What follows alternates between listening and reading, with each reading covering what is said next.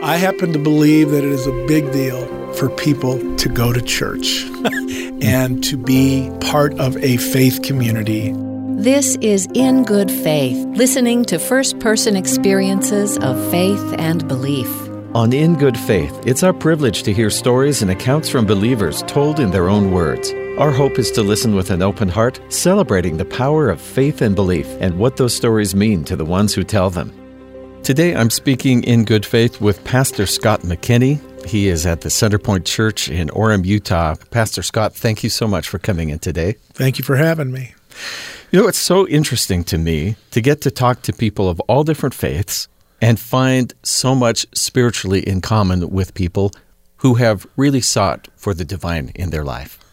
And I wonder if you just sort of walk us through your experience. I understand you moved all over in the Air Force. Yeah, my dad was uh, in the Air Force, and I was actually born in Bermuda, and we we moved from place to place, and ended up in in California, but came from a very strong Air Force family. I was the youngest of four boys, and my dad was all about. He had some real well defined goals for us. I would say we were all about. Uh, faith, family, football, but I'm not sure that it was in that order. I think usually football came first, but uh, I think he had a. My dad had a goal for us, and he wanted to see all of us attend a service academy, and also wanted to see us play college football. And uh, I was the youngest of four, and I had uh, my oldest brother went to the Air Force Academy, and then the next two were at the went to the Naval Academy, and I was the fourth, and I ended up going to the Naval Academy, uh, and that really was kind of where my faith journey, you know, my you know real getting serious about my faith began. Is my plebe year, and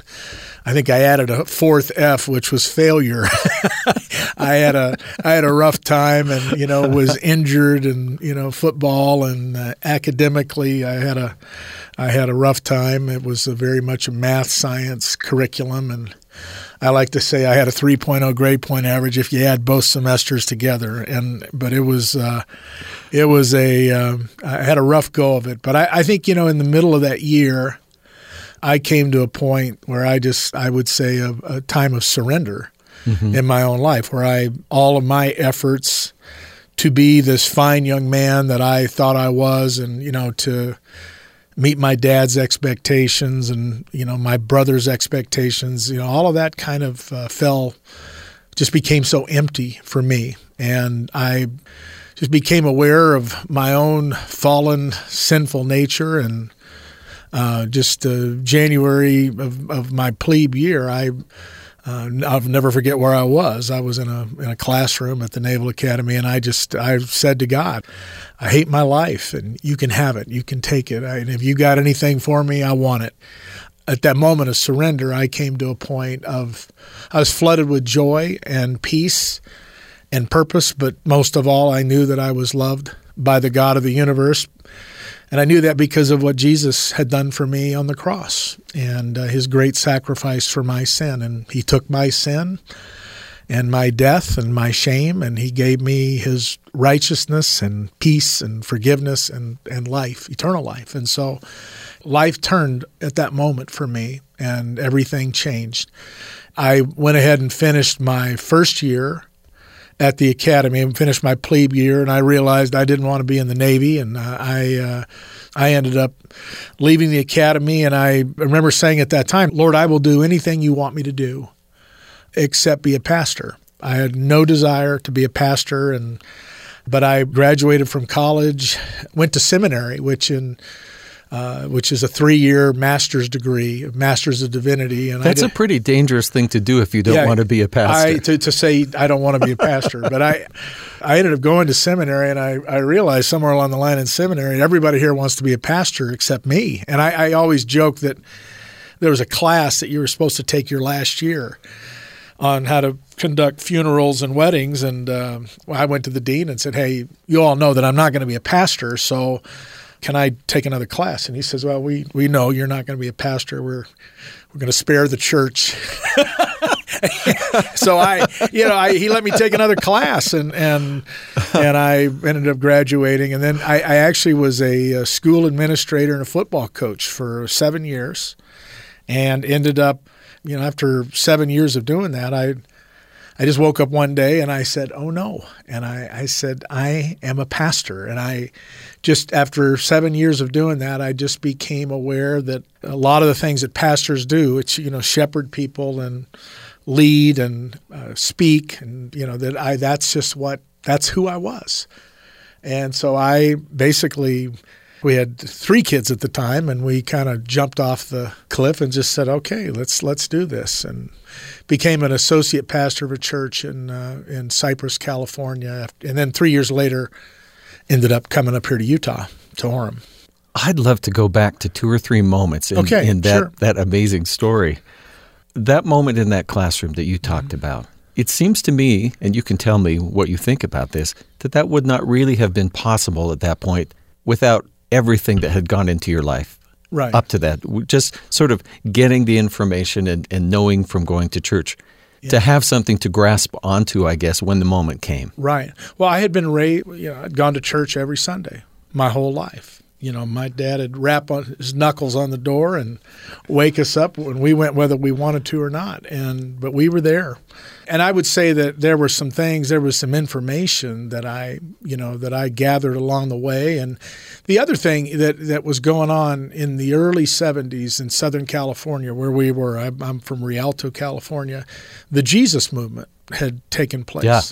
I don't believe enough has been written. I don't believe enough has been understood at this point about the impact of that on our culture. I know it impacted kind of the spiritual state of affairs in Southern California. I think it, you know, my family is from the South, uh, and I, I think it had an impact there. I, I, don't know about as much about other parts of the country, but it was a it was an amazing movement, and and I, I'd gathered some things from church, but also just there was there was this thing going on that I I had become clear. I'd gotten clear on the gospel you know, and and uh, you know, I describe myself as an evangelical Christian, which is you know, we believe that salvation is by faith alone and it's in Christ alone, and we know that by the Bible alone. And those things became, I understood that, I got that.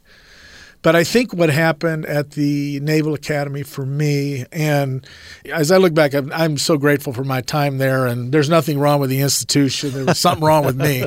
But I, I think what I, it needed to take that eight inch or however far inch journey that is from my head to my heart. Mm that's what happened. You know, it was, you know, in that moment of surrender, it's like I Pascal talked about this God-shaped vacuum that's inside each of us, and you know, there, there's this emptiness that, that's inside all of us that we that needs to be filled, and that's the place that God has created for Himself, and we're fallen people, and whatever you know, because of sin, and you know, I we, I believe we're we're separated from God, and but God He longs for us, and He he loved us so much that he sent his son. And and now that place in our hearts can be filled by his spirit. So and we I, feel that void.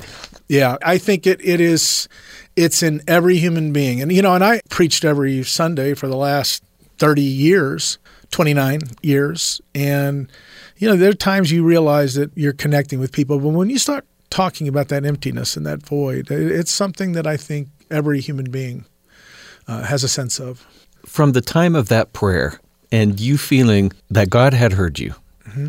it didn't seem like He revealed a life plan to you. You just had some confidence that He was there for you. Yeah, and I felt I felt like there was a reason. Before that, I didn't have a purpose, and all of a sudden, I had a purpose, even though I didn't know that I would end up here in this place pastoring this church. But I, you know, I, I knew that God had a, a, plan and a purpose, and I, I wanted my life to matter. And I think you got to be careful what you, you know, I, I think sometimes the thing that we're resisting the most is probably the thing that may, maybe it's the thing that we're meant to do. I don't know, but I was I was fighting against that. I just didn't like I didn't like the the way that culture, society, just my impressions of pastors was you know, I thought I was pretty cool actually, and I they just pastors didn't seem all that hip to me. And you, I, you probably were pretty cool. I, I was. Yeah, then until I, yeah, maybe being a pastor is God's way of saying tone it down, you know. But I, I just I didn't like the image or whatever. But then you know you get over that, and you just you grow up enough, you just be yourself, whatever you are. Between now and then, and all your life experience. Are there things that you feel differently about or or have learned that you didn't know then? Hmm. That's a great question. I think a lot of life just comes down to you, you find something worth doing and then you keep showing up. Hmm. And I think in my marriage, you know, if my as a dad, uh, as a pastor of this church, I just have always felt like what we were doing here mattered, and so I just decided I was going to keep showing up. I've shown up for so long that I don't know what else I would do. But it, but it's just uh, this is in, in one way I don't feel like I was called to be a uh, pastor in general. I feel like more I was called to be the pastor of this particular church. I just mm. I have a love affair with the people of this church. I just I think they're wonderful, great people, and I'm just I'm grateful grateful to be able to be in the same place for as long as we've been. That leads to one of my next questions, which is what in your religious life brings you joy? And it sounds like you've started oh, to answer that. Well, it, it's it's the it's the people.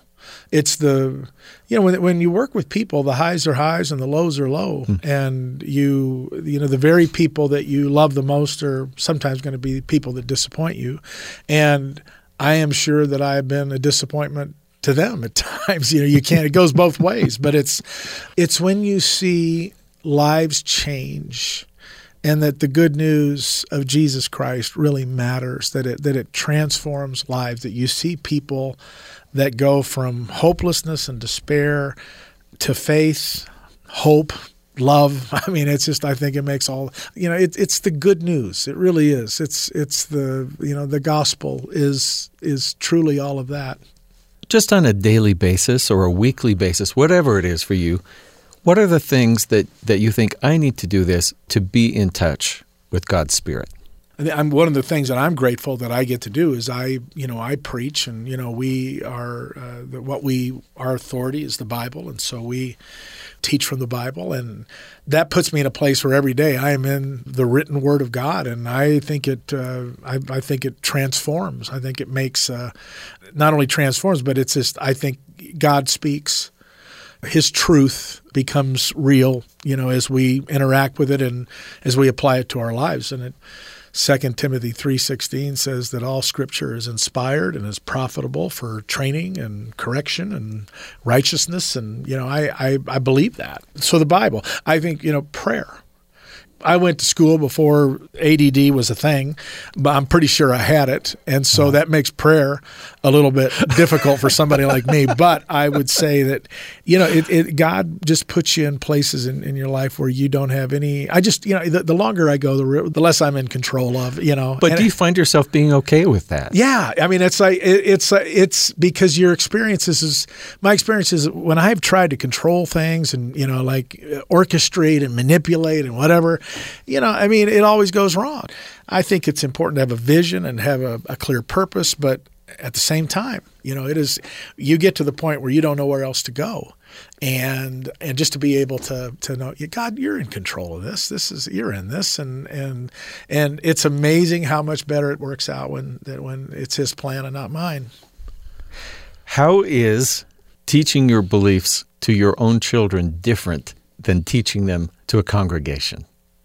Well, you have you just my kids are so much closer to me mm-hmm. and they it would probably be a little bit easier the further away from me or a pastor the you know the further away you, you are from that person it might be easy to idealize that person. But I think you know your children are going to know you, and uh, my kids are probably going to see more than anybody that that I have not always lived what I've taught, they're going to see that there is a. We're all hypocrites. I mean, let, nobody is completely consistent between what they say and what they do. And and I look at it and I go, I get up and preach, and there's a lot of things that I say that I'm a fellow struggler and I'm not there yet.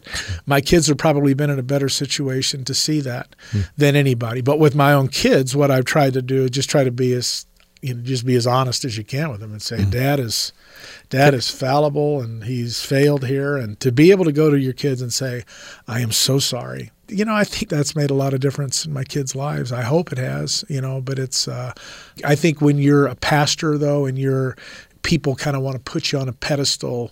That's a dangerous place to be because when you're on a pedestal, people are, you know, you can get knocked off mm. and it, that can be painful. I've had that happen a few times and it's not fun, but it's uh, keeps you humble, you know. Kids are good for that, for yeah, sure. Yeah, absolutely.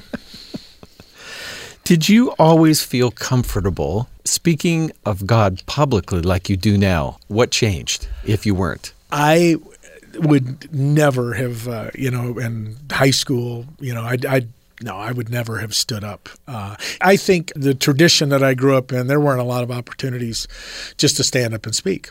I remember getting asked when I was a senior in college to speak at a high school graduation little uh, for the kids at the church we were going to, and you know, I had somebody say, "You made sense," and you know, kind of like, really? I, I that was the first time anybody had ever you know said hey that was good. You know you you you communicated well and and I so I just kind of shrugged my shoulder because I didn't I didn't really think about at that point I wasn't moving towards being a pastor. But when I started to teach when I was uh, administrator at a school a football coach at the end of every practice I a high school football coach always has the opportunity to give a little speech, mm-hmm. and I, and I like doing that. I was uh, it was uh, I enjoyed uh, I enjoyed uh, gathering the team around and casting vision, and you know I realized that communication in that way was a way that I could lead, and that's kind of one of the things that led me into being a pastor and realize you know I said I feel like I can communicate, but I go back and I listen to some of the early messages that I, you know I preached at this church I got to tell you, I you know I don't know how people when we first got to this church, they were the average. I mean, we we probably had 25, 30 people in the church, and the average age was 70. And I felt like the moment I opened my mouth, I was putting them to sleep. I it was I'd look out and they were all asleep, and I I said, "Whoa, this is uh maybe I ought to figure out another line of work here." But I think you grow the more you do it, mm. you grow. What do you think that congregations of faith what do they add to a community? Mm. I happen to believe that it is a big deal for people to go to church and to be part of a faith community. And I think when people, well, I'll say this we all know where we live. You know, we live in a, in a completely unique area here.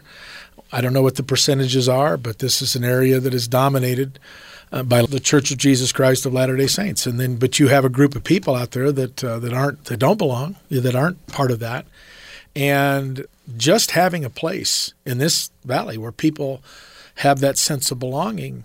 I don't think it's a good thing in a community to have people that constantly feel like they're on the outside what I have experienced at, at Centerpoint Church is we, you know, just real family. I mean, we, you know, and and there's a there's a profound sense of that in my life and in the lives of the people in our church. And I, I just, where would people be without that? I mean, there's all sorts of things that I think the church does in the community, and we serve, and we, you know, we want to be, we want to be a blessing to this community. We want our people to wherever they work, wherever they live, to be involved. And you know, Jeremiah 29 is a 11 is a is a passage that I think means a lot to us as a church. It's about the children of Israel are in captivity. They're living in a place where they don't belong, feel like they belong. And I think a lot of people that are not LDS come to Utah County and they kind of feel like, well, hey, I, I don't belong here. But the prophet Jeremiah tells the children of Israel to go and be a blessing to the city and plant gardens and marry off your sons and daughters and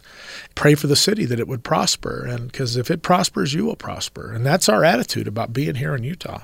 It's interesting that because religion and your relationship with God is so personal, but it seems like you can't really live it on your own. You need other people. Oh, you you know, this is one of the things that I will say that it just concerns me about our particular tribe. You know, uh, I, I, think in evangelicalism, there's a lot of people that want to talk about their own personal relationship with Jesus, but I don't think that the New Testament would understand that kind of faith. It, it's just where it's just vertical, you know, mm. just me and Jesus, and it's meant to be lived out in community. It's horizontal. You know, if you love me, keep my commandments, and this is my commandment that you love one another. Jesus continually and everything else hangs off of that. Absolutely, yeah. absolutely. You've talked about this a little bit, but have you ever had difficulties or things made harder in your life because you were a believer? Well, I think anytime you're anytime that you have, uh, you know, I went through a year in 1996. My brother Keith uh, developed pancreatic cancer. We found out about that in, uh, you know, that was I think April of '96, and then, you know, pancreatic cancer is a it's a death sentence. Hmm. And then six months later, my wife, you know, she's diagnosed with breast cancer and extremely serious. Hmm. So, you know, within a year, my brother dies, and my wife, you know, they she's she's a miracle, you know, but uh, that she's still here, and she's uh, I think the Lord has healed her and used medicine to do that. But I would say. You know, if you're not a believer, you can look at that, and if you're real honest and you're not a believer, you can just say, you know what, that's just the way it is, and we live in a you know, the world is a cold, dark place, and you know, why should anybody expect anything different? Uh, but you know, the thing when you're a Christian and when you you believe that God works all things together for good for those that love Him and are called according to His purpose, and when you're going through a year like that where you just go, hey, hey it's hard to it's hard to fathom the good. It's hard to so it's the problem is is that we live in the here and now, and we can't see we can't see what uh, the future is going to bring. And I, have heard a great illustration is that it is like living living in the here and now is like looking at the backside of a tapestry, and it's ragged, and there's a lot of threads that are sort of uh, hanging out there, and you don't it doesn't make any sense at all. And then you get on the other side, and you go, okay, now it's a, it's a it's a beautiful picture. It's it makes sense, but uh, it, just being a believer, believing that there's that things ought to have a purpose and there ought to be order, and sometimes you just have to Lord, I can't see the future. Right now, it doesn't make any sense. But I think one day when we look back, it'll it'll all make sense. Mm. I like that illustration because if you're on the back, you see mostly the dark threads. Yeah, and oh, that, occasional little light ones. Well, you obviously you know more about pet tapestries than I do. I, but I, yeah, that's true. Yeah, I, mm. I guess that's right. Yeah. When are the times, or are there specific times when you recognized God used me? God was working through me. Yeah. In my life. I think over, I would say that if I look at our church, around the year 2005, 2006, I got here in 1989, and you know we, you know, the church had grown from 25 people to about 500, 450, 500 people, and you know, you by all accounts, you know, it, it was, you know, things had gone well and everything, but I began to feel there was a the, the, the church that that needed a fresh vision. That there mm. was something, and and we um, embarked on what we called a chapter two vision at our church, where we we just said, you know, we're going to recommit to being a, a church that that reaches the people of Utah Valley, and we're gonna we're gonna. And one of the things, one of the really difficult things we decided to do, we were going to relocate it. So we sold our old building, put it up for sale in 2006 2007, and we bought a piece of property down the freeway. We began to plan a, a new building, and we rolled out the plans in 2008. Uh, Which was not a good financial well, it was, year. Uh, in fact, Labor Day of 2008 and right before all the markets crashed and everything and you know just uh, everything we had planned everything we had done we just looked like it was a it was just a it just looked like a complete folly so we owned this piece of property just south of University Parkway on the freeway in Orem, and we just it's tempting at a time like that just to say, "Hey, what an idiot!" and, and that was a stupid mistake, and so sorry about that. But I really, we really believe that you know this is something that we were going to supposed to relocate and build our church down there, and we just so here's here's the, the thing that I think has made a difference. We just kept showing up. Hmm you know, we just said we're not going to give up. From 2006 to 2016, we held church in four different places. You know, we moved in and out of high schools uh, here in uh, in Orem. Uh, our offices were in five different places. It just felt at times like this thing we mm. we're in real trouble here. This is, you know, we're not a wealthy congregation by any means, and how is this all going to happen? And it, that was just one of those situations where I look at it and say, well, you know, I had a plan, and uh, what's the old saying is that when you when you want to make God laugh, tell him your plans. but we just said, you know, we're just going to keep showing up, and the Lord made a way, and so we were able to finally start building in 2015, and we ended up being able to move into our new building in 2016, and it's just made a tremendous difference for our church and we went from a place where we were hard to find to a place where we're impossible everybody, to everybody yeah, knows yeah, where you right are. there on the free you know so but that has been the lord has used that but it's like I, I don't look at that and say oh man you know what a great thing. I was what a great plan what a great idea what a great vision. It's just like looking back on it you go wow i can't believe we, if i had known i mean it was we had no idea all the obstacles that we would face but it is like God had a plan, and it was completely different than ours. And the end result is, you know, that we've got a new home, and it's been a wonderful thing. So, ten years though of Yeah. moving in and out of high schools. We actually owned a moving van, and we, we literally move in and out of high schools every week. So it was, it was just crazy how how much uh, you know that, that was that was so difficult. But the, the only thing that I can say where I just feel like being here has made a difference is that just to keep showing up. Well, I'm glad you had less than 40 years in that wilderness. Yes, it was. Yeah, well, yeah, it was. Uh, it felt that way sometimes. It felt that way. What should I ask you that I don't know to ask? I find a lot of people that live here. They find out what I do, that I'm a pastor, and it's like you're a Martian. I mean, they've no, they've never, you know, met anybody like that. And what's that like? And thing I would want to say is that it's been a great run. I've loved Utah County. I get tired sometimes of people in Utah County about kind of the oh Happy Valley and you know woe is me and you know I I mean I love this place. I've raised four children here. I think this is one of the best places in, in America to raise kids. And I think that our approach to ministry has always been we're not going to tell you what we're against. We're going to tell you who we're for.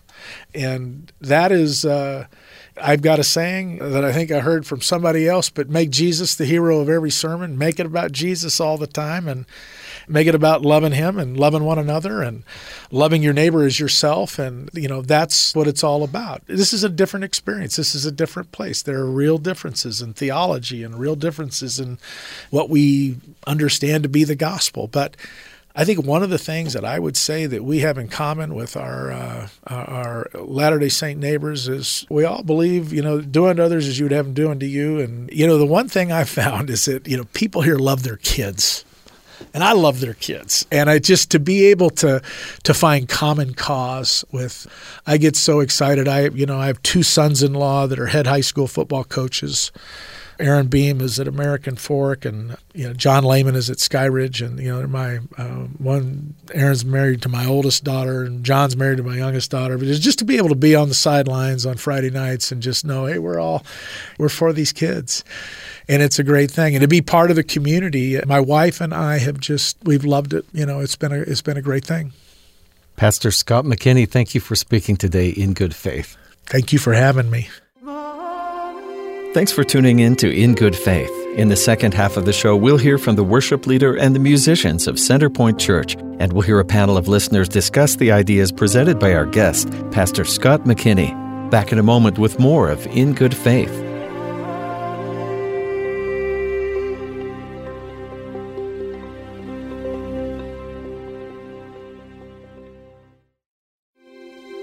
This is In Good Faith, listening to first person accounts and stories of faith and belief. Come on, church. Can you clap with me? Come on. Let's shake heaven and earth with our praise. Come on. Your love is, yeah, like radiant diamonds bursting. An important part of worship at Centerpoint Church is worship music, involving a congregation that way. So I had to call Brenton Laidler. He is the associate pastor and worship leader. You're the music guy. Yeah. So, were you always into music for the worship end of it, or did you come at it from some other musical way? No, I was in um, a lot of bands. I wasn't a believer, so I was in bands, and I had, you know, I was the lead singer in, in a rock band throughout high school, and then and then even afterwards. Uh, and then when I gave my life to Christ, I had this passion still for music. And my girlfriend, who became my wife, was was involved in the praise team, and so she's like, "Hey, you can play guitar. Why don't you just, you know, come join us and, and be a part of that worship?" And really, worship music was kind of a main reason that I was saved, that Jesus got a hold of me, uh, was just hearing these powerful lyrics and kind of opening my heart to what God was was trying to say to me. And then from then on, I just got hooked, and I got more and more experience, and more and more people just encouraging me and and building me up and kind of teaching me behind the scenes of, of how you do this and and how you lead worship and how you get a congregation involved. And I've been I've been doing it now for I think eight eight years, eight ten years, something like that. In Christ alone, my hope is found. He is my light, my strength, my song, this cornerstone. You made a really good point about getting a congregation involved. Mm-hmm. Church music throughout the ages, there's everything from a men's choir with voice sopranos behind the screen in the nave mm-hmm. from the, some of the very old traditional churches. And then there's rock bands, mm-hmm. and then there's everything in between. So at Centerpoint Church, what is your approach and how do you try and connect with the congregation, the people who come to worship? my philosophy i love to just have music that is is really big and kind of energetic and gets people like wide awake and like hey we're here at church and we're here to worship. You know that's that's kind of the, the point of music. And so I, I usually try to start off and just get people excited about who god is and what he's doing. And then i kind of try to uh, fade it back and say okay now let's let's be reflective. Let, let's think about who god is and what he's done in our lives. And let's let's kind of just have that moment where we can just kind of ponder and be real with god and maybe just kind of be in the moment and just be reverent with what he's doing. And then bursting forth in glorious day, up from the grave he rose When you're choosing songs, and this is not just for the congregation mm-hmm. to listen to what you or the band and the singers are doing. Yeah. It's so they can sing along too mm-hmm. and be involved in the worship. Mm-hmm. So you must have this battle of, of, hey, here's something new we could learn, or let's do some old favorites that we love to do. How do you balance that? Sometimes it's really just you know what i really like this song. It's got a really good message and it's got a good feel. Let's throw it in there. And then other times i'll look at the sermon i'll look at kind of the where we're going and i'm like all right god what what do you want me to do? What do you want me to play? And it's really awesome seeing god use stuff that i'm just like you know I, I sometimes i feel like i just threw a set together like you know these songs are great and you know i had some old hymns and I had some new songs and and then somebody will come up to me and say you know what? The whole songs that you chose just spoke to me and it was god that was able to use that and open my heart and then prepare me for the message and things like that. So i, I try to be i don't think i'm answering your question yet but i try to be open to what the message is and also just kind of get everybody involved. You know not everybody worships the same way. Some people like hymns, some people like acoustic songs, some people like big songs, some people like really quiet songs. So I try to to get everybody involved because it's not just about my music taste. It's it's about bringing people closer to God. So I try to kind of include everybody and, and get everybody toward at least one song a service somebody would be like, yeah, I, I, I like that. That was good.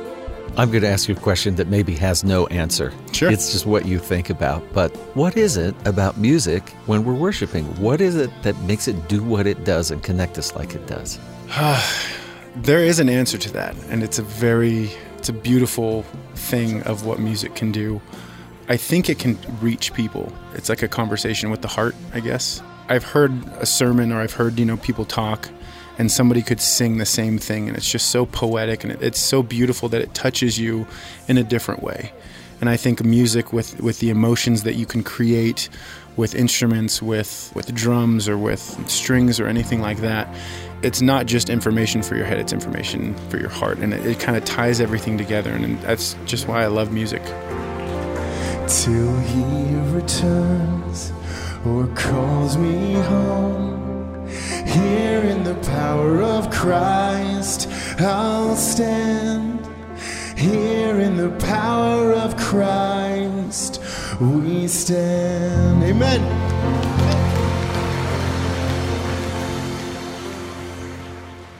Is there something you feel a nudging to do, but you're resisting?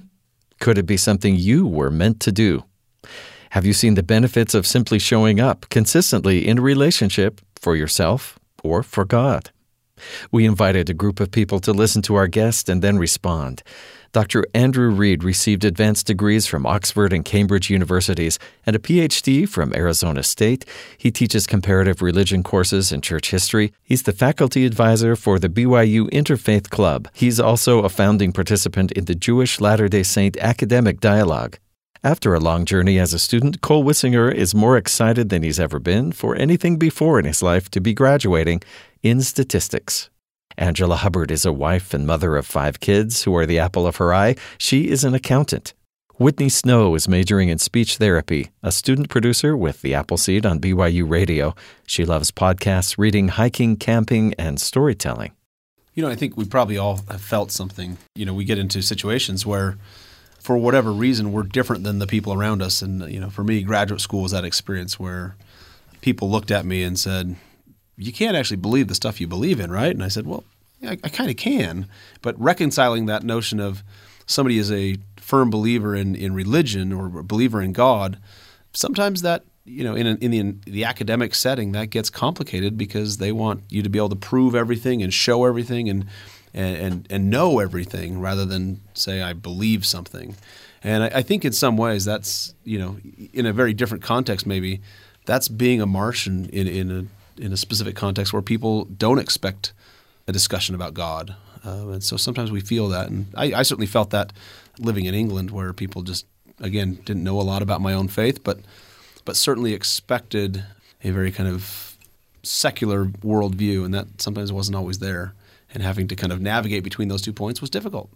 I feel we all kind of have that Martian deer in headlights type of feel that, hey, you know, we're navigating our lives and we're just trying to find common ground with everybody and to fit in and where do I fit into this picture whether it's with academia or whether it's with religion or just within our own families and the different perspectives and different things. We have to find that purpose that he talked about with God in our lives. We may be in a foreign land. We may be in our home but we have to find that common thread that he talked about in the tapestry. I think that's a lot of what Scott was talking about when he's talking about what does a church group essentially do for a community, talking about how it's not just a relationship between you and Jesus, but how it's like a horizontal thing, about how we're all here to connect to one another. Um, and I think something that I thought about a lot when I was listening to his interview was just that kind of no matter who you are, no matter what your background is, we're all kind of looking for that prescribed plan that we think is there in a lot of ways. And one of my best friends when I was growing up, her name was Allie. I remember going over to her house and having dinner with her family. And just as I got to know her and her parents better, they didn't go to the same church I went to, but realizing that her parents had similar expectations to my own parents, um, and having that experience of like, oh, we're all just trying to be, you know, the best we can be we're all just trying to become better and better ourselves and kind of like find peace and purpose in life. Yeah, and so when when you find yourself alone, right? When you find yourself isolated and becoming the other, becoming the the Martian, as we're talking about here, and as Scott brought up, he also brought up keep showing up, right? That came up multiple times during okay, his interview, yes. and that that's the solution that worked for me when I was when I was in that crowd when I was at college. I was the only one that needed to wake up on a Sunday morning at all. Just that solution of you know, no matter what I was doing for six days of the week, if I could figure out a way to wake up on a Sunday morning and show up mm-hmm. to church, that could at least keep me some kind of grounded. And and I really I loved him bringing that up because when you're all alone, anywhere you can find that community, show up to it. And mm-hmm. that's I did that definitely. But that's like such an interesting experience with religion in general is that sometimes there isn't a direct and clear answer to the thing that we're searching for, but instead it's just idea of yeah, just keep showing up. If you're doing the right thing, keep moving forward with it. Um, like I thought that was really interesting when Scott talked about his experience at the Naval Academy and feeling like his life was empty and had no purpose. And then he prays, and he doesn't necessarily receive like some big answer from God coming down from the clouds, like Scott, this is the plan for you. Oh. Yeah, exactly. but instead, what he receives is just an overwhelming sense of purpose, like in the most ambiguous way possible. Um, and I think that's just how it works sometimes. No, it absolutely works that way. And, you know, I, I think about my own life. I started out as an undergraduate student having no clue what I was going to do in my life, but was quite clear I was not going to do exactly what I'm doing now. That sounds uh, familiar. That's where we heard that story. but, uh, you know, I, th- I, thought he brought up a couple points where, where Pastor Scott said, you know, sometimes we fight against that which we are supposed to be doing. And in my own experience, I definitely have felt that. when I met my wife, I told her I was going to be a dentist. And, Nice. you know, I think that may have been some of the draw. There was potential for financial enjoyment there, right? Or something. But, uh, you know, as I went through my undergraduate career, I started learning things about myself. I was in a, a professor's office and he said, Well, have you thought about graduate school in history? And I said, Absolutely not. I said, What's the point of that? And he said, Well, I think you might like it. Uh, and that was while I was studying for the LSAT. I was preparing to go to law school. I was preparing to go to dental school, do something, right, that would be financially gainful. But over time, I, I got my head around the idea that maybe I should try out a graduate program in history just for one year, see what if I like it. If I don't like it, I can move on. But very quickly, what I learned was that was exactly what I wanted to do. And from there, then it was another step and another step and another step down the road. At no point did I have a clear cut path for what I was going to be doing in my life. But by just showing up sometimes, by just taking the opportunity as it presents itself, mm-hmm. doors open. And I think for for Scott, that's something he was saying, right? He didn't know why he was going to the Naval Academy. He wasn't sure what the plan was. He knew that was a goal his parents had for him. But taking that step, and then all of a sudden he learned something very different than what he had probably anticipated in playing football and, and being in a, in a service academy, all of a sudden enters into a very different path. And sometimes that's the way it works. Mm-hmm. We want a clear purpose, and we know we have a purpose, but sometimes we have to walk through the steps of opening the various doors to see which one leads us somewhere we want to go or somewhere that we're supposed to go. That's the adventure of life, I think.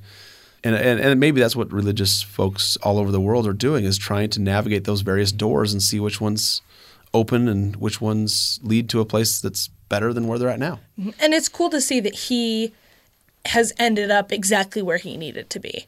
Literally, with kind of his whole background. I thought it really stuck out when he was talking about being a high school administrator and a football coach. And then he can make that direct connection between, you know, I loved talking, I loved shepherding.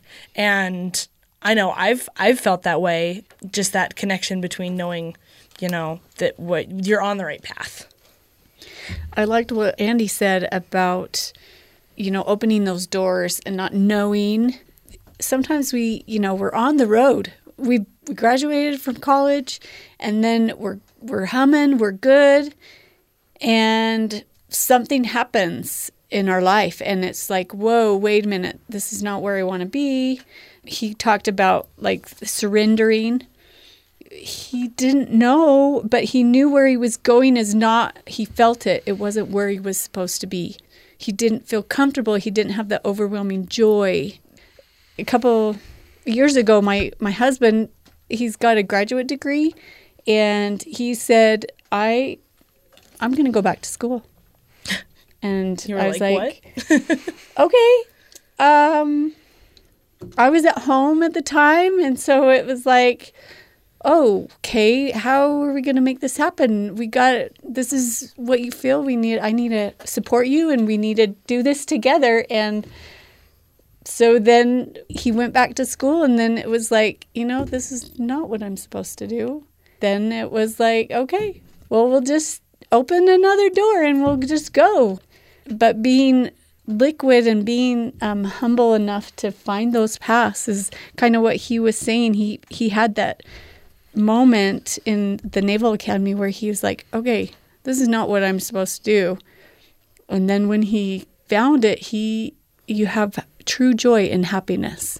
And we're all looking for that. His moment of surrender is not. That's something that I have heard before, and no matter what religion you go across, is that eventually you get to that point where you realize that you are there and that you need God. And I am personally terrified of having that come up. I'm still young. I have not had to. I've not been backed up against the wall like that yet in my life, but I know that it's probably going to come there eventually. Like I, it's something that the religious folks don't really get around. So I've been able to sustain my religion by showing up and by doing the things that, that I'm pretty sure that I have to do. But but yeah, every time I hear a story like the one that he shared, I get a chill up my spine because I know it's coming. I, I know it's around the corner eventually. Cole, it's coming. Yeah. yeah, brace yourself. But uh, really, as, as Cole brought that up, I, I, I think there's something really valuable about this notion that somehow in the moment of surrender we find our, some people call it duty, or a dharma or something. You know, uh, I have Hindu friends who talk about needing to find their duty in life or their responsibility, the thing they're supposed to do. Christians, right? The, the, the Bible often talks about this idea that we need to surrender ourselves. Those moments are scary. Those in my own life, I've thought those moments are dark. Sometimes those moments are uh, moments where we have no idea where we're headed. And as Scott was talking about these, it was very clear that for him, there's no point at which you look down at the map and it's clearly drawn the the, the, the destination. That's the scary part about surrendering. Sometimes is you place the emphasis somewhere else and you say it's it's not about me, it's about somebody else or something else. It's about my children, it's about my family, it's about my church, it's about whatever it is, and you let that path play out. Uh, you know, as somebody who's raising children right now, that's a that can be a scary place because you look at them and you say, "I want you to go do whatever it is you're supposed to do," but I have no idea what that is. And you know, my kids look back at me and go, "Well, aren't you supposed to tell me?" Yeah. At some point, you have to let them open the doors themselves, and Mm-hmm. it's Well, a we- wild trip. we look at God and we do the same thing. We Mm-hmm. say, "Isn't that your whole purpose? Is to lead me, guide me through this life?" And in reality, I think sometimes it's a little more complicated than we want it to be. And I can really connect with. I, I love what you were just saying about kind of finding your finding your purpose, your destiny in a lot of ways. And I've had the experience now multiple times during my college career where I felt like I was supposed to be going one direction with my major. So I started as a finance major and just realized that I was feeling really overwhelmed and yet at the same time uninterested in what I was studying. As I shopped around for a new major, I came to the conclusion that what I really wanted to do with my life was something where I could help people and found myself in the major I'm in now, which is speech therapy. And I really connect with Scott's desire to serve, as he talks about in his interview, um, just because for me, that's one of the most beautiful experiences this life has to offer is the opportunity to help other people um, become better whether that's you know helping them be able to speak or helping somebody come overcome an emotional issue or just being a friend in any way that you choose to serve someone else Uh, one of the things that Scott McKinney brought up was this idea that in their home they were goal oriented. Uh, and they were centered on really three themes uh, faith, family, and football. And, you know, I think part of what he talked about was he needed to attend the service academy and they were going to play college football.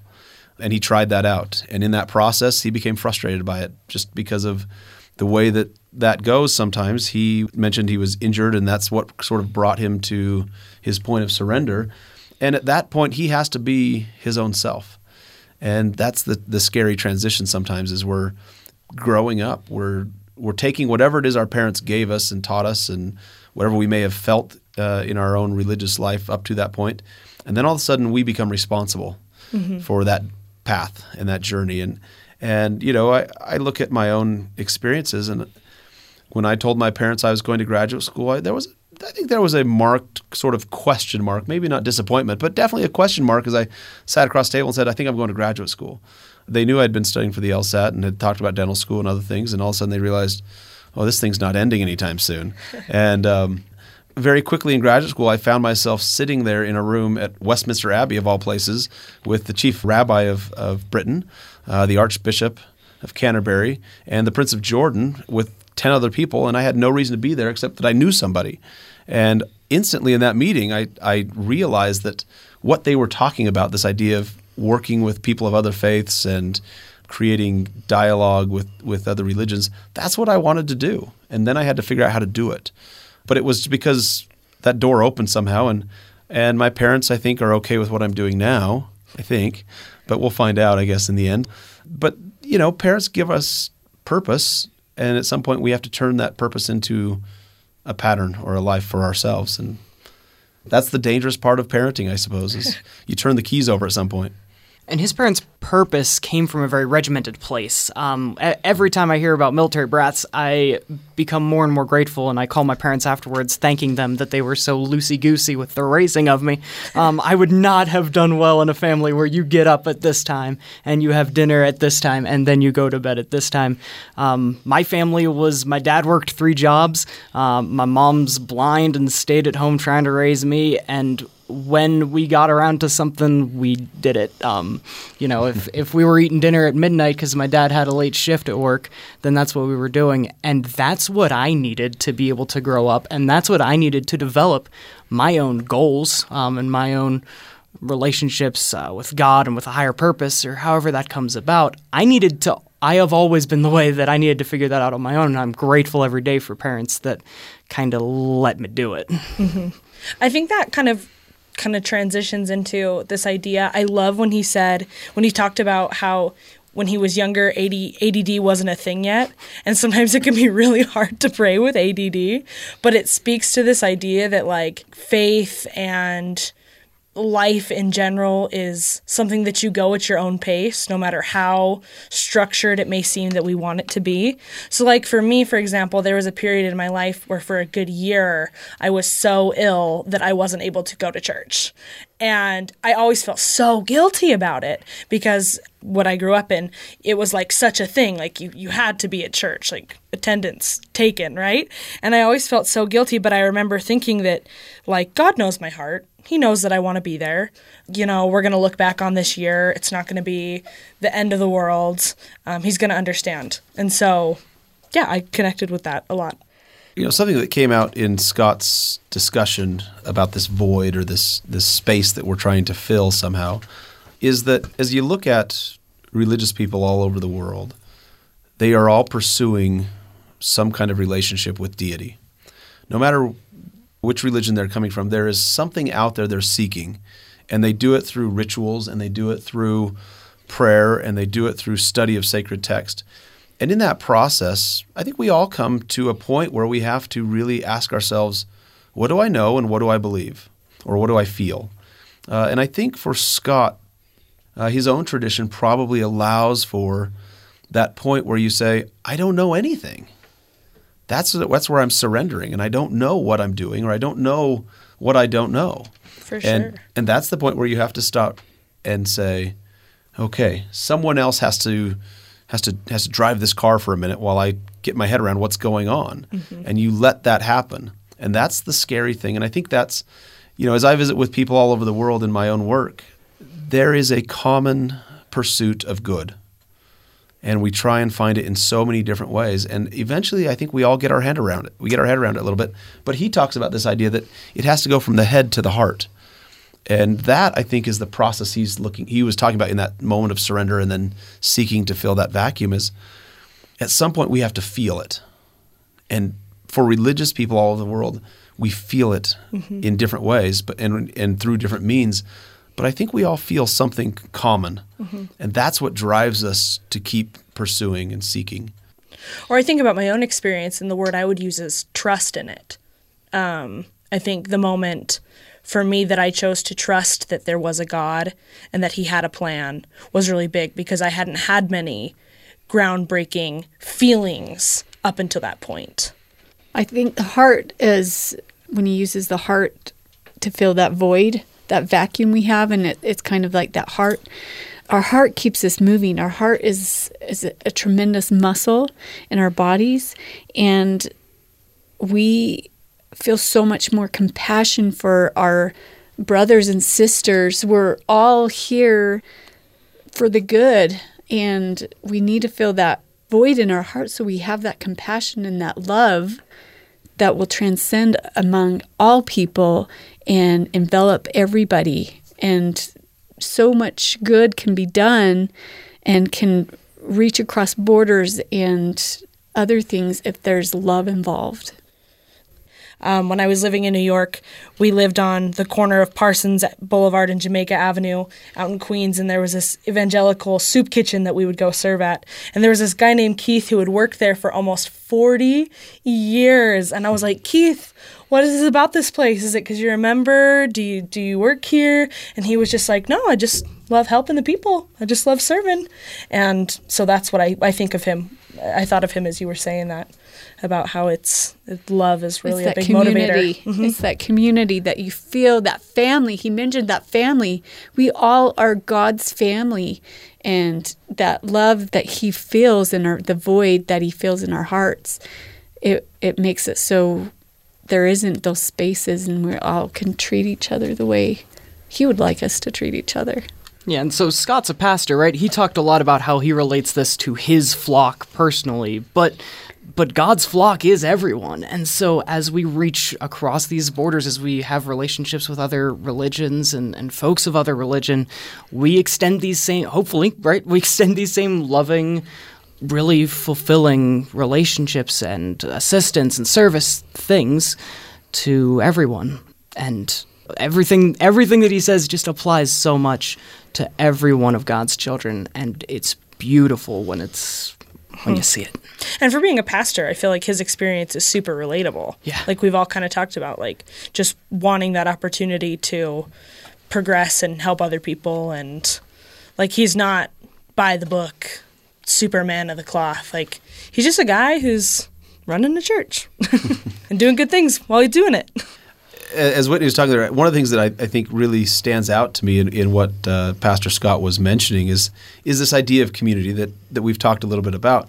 And for me, the thing I notice when I go out into other communities, you know, outside of my own, is that community fills the same void for every person in, a, in a kind of unique way, right? So I go to my particular congregation and I feel things, and I have friends there and people who want to know how I'm doing, and and you know are concerned about my children and what they're doing and and and their well being.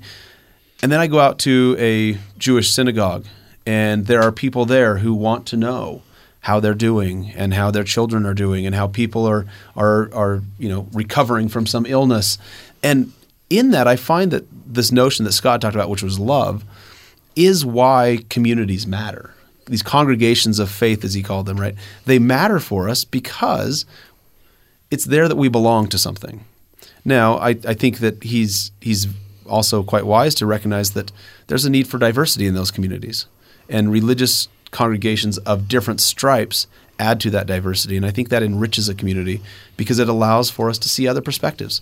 In my own work, as I travel, I'm leaving for Los Angeles in the morning to go visit um, with uh, rabbis and scholars. And one of the things that I'm, I love about that interaction, we've been doing it for three years, is that I learn something from them every single time I'm there about their own experience. And it enriches my then i could take it back to my own community and say here's something i've learned from someone else and their experience. And i love that aspect of it That's our time for today. Thanks to our panelists, Andy, Cole, Angela, and Whitney, also worship leader Brenton Laidler, and especially to Pastor Scott McKinney for generously sharing his stories and his faith. In Good Faith is committed to the idea that we all benefit from hearing people of widely varying backgrounds share their personal experience with faith and belief. In fact, we think people with such experience deserve some of our best listening. We hope you found value in today's conversation. We welcome your thoughts and ideas. Email us at ingoodfaith at byu.edu. Find us online at byuradio.org slash ingoodfaith. Subscribe to our podcast wherever you get your podcasts. Our Twitter feed is at ingoodfaithbyu. All music used by permission. In Good Faith is a production of BYU Radio. Our associate producers are Christine Knockleby and Marcus Smith. I'm your host and producer, Steven Kapp Perry. I hope you join us again soon, right here in Good Faith.